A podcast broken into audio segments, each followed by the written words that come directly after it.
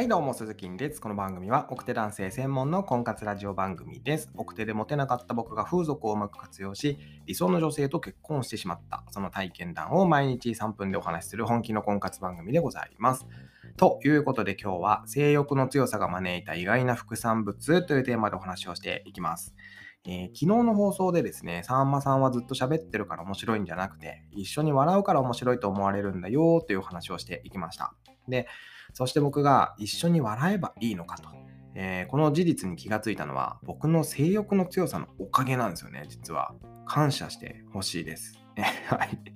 で、僕がこの事実に気がついたのは風俗に行くようになってからなんですよね。あの、合コン中にみんなでポッキーゲームをしていた時にね、相手の女性に、いやー、お前だけは無理って言われるほどモテなかった僕ですけども、あの、当然ですが、女性と接することがその時は苦手だったんですよね。あの、ポッキーゲーム知らない人はちょっとググってみてくださいね。はい。でもやっぱ、こう、性欲だけは我慢できないわけじゃないですか。男ってね。で、そんなこんなで風俗に通っていたわけなんですけども、最初はね、風俗嬢さんとうまく話せなかったんですよ。うん。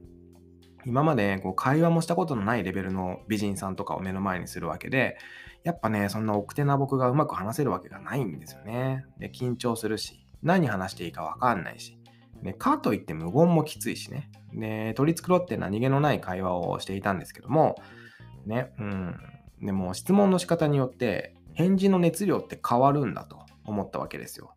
で、風俗嬢さんって最初は大体この質問してくるんだっていうのも分かってきましたし、行けば行くほどね、いろんなことが見えてきたんですね。うん。それでもやはり相手に覚えてもらえるくらいのインパクトを残せるのは、いつの、いつの時もね、やっぱ笑いだったんですよ。笑い。で、2人で大爆笑した、えー、風俗嬢さんっていうのは、2度目に行くとすぐ思い出してくれるんですね。で、そして当時の僕は思います。笑いって最強やんと。でも僕は笑い芸人でもないし、鉄板で受ける一発芸とかも持ってないわけですから、で、そして編み出したのが一緒に笑うってことですよ。で、女の子が話してくれたことに一緒に笑うだけで、お兄さん面白いねとか、ね何々してあげようかとかね。あもうそれはもういいこと尽くしでしたよ。うん。よくこう営業マンが先輩にね、キャバクラで女の子楽しましてこいと、えー、先輩に言われるそうですけども、個人的には、あの、キャバクラの会話って練習に向いてないんじゃないかなと思うんですよ。で、理由は単純で、キャバクラってやっぱ男性にお金を使わせることっていうのが目的なわけじゃないですか。それがいいとか悪いとかっていう話じゃなくて、キャバクラだってビジネスなんで、むしろそれは当然だと僕は思います。ただ、お金を使わせるのが目的なので、キャバクラの女の子たちっていうのは、会話で男性を気持ちよくさせるわけですね。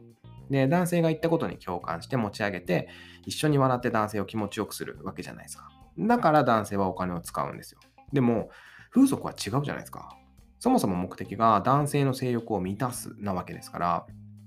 会話で気持ちよくさせるんじゃなくて、こう性的なサービスで男性を気持ちよくさせるっていうのがやっぱ目的なわけですね。で、風俗に100万以上使ってきましたけども、僕は、えー、風俗嬢さんもそこまでね、こう会話に力を入れている子っていうのは少ないなっていう印象です。だから、会話の主導権をこちらが握れるんですよ、実はね。だから、えー、風俗、風俗嬢やって、風俗嬢さんを会話で楽しませることができたら、僕は本物かなというふうに思います。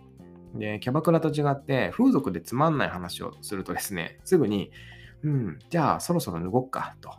言われてね。で、会話もそこそこに、こう、施術に入っていっちゃうわけですよ。うん。で、欲しい未来を手に入れるために、今から面白い人になるのは、えー、目の前の相手と一緒に笑うこと、もうこれしかないかなというふうに思ってます。で、少なくとも、笑わない人よりは確実に女性との距離が縮まりますからね。でも、頭のいい人ほど理屈でものを考えがちなんですよね。そう。だからもっとこう短絡的に一緒に笑うことっていうのを身近なものにしていけたら最強なんじゃないかなっていうふうに思います。うん。ということで今日は性欲の強さが招いた意外な副産物というテーマでお話をさせていただきました。えー、僕が運営している奥手専用の婚活ブログでは僕が今までやってきたことっていうのを約10万文字の壮大なボリュームで綴っております。気になる方は概要欄から飛んでみてください。